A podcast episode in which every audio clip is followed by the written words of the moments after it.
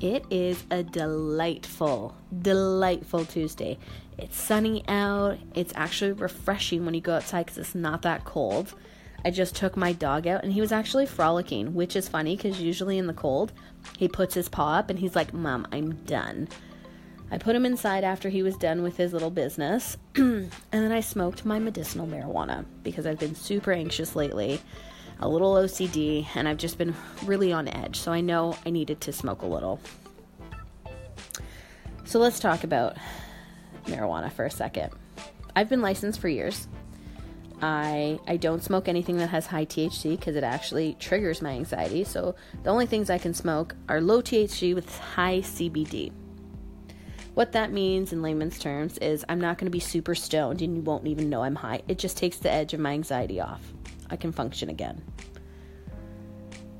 Now, there has been a ton of stuff in the news lately about the legalization of marijuana, and I think people are really surprised on my stance behind this.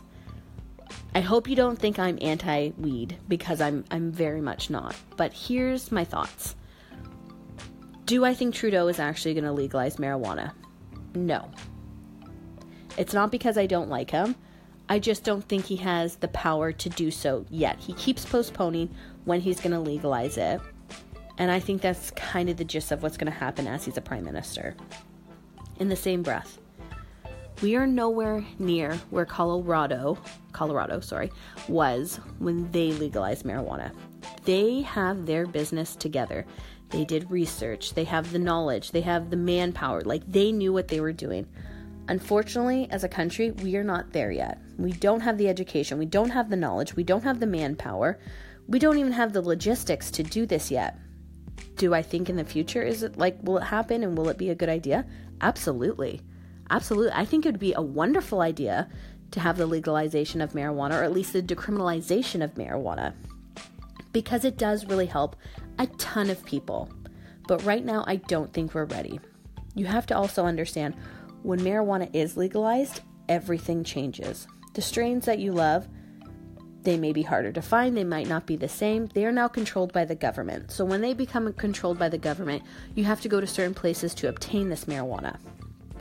Also, the prices are going to change. They're not going to be 10, 20, 30, whatever you guys pay on the streets. They're going to be more expensive.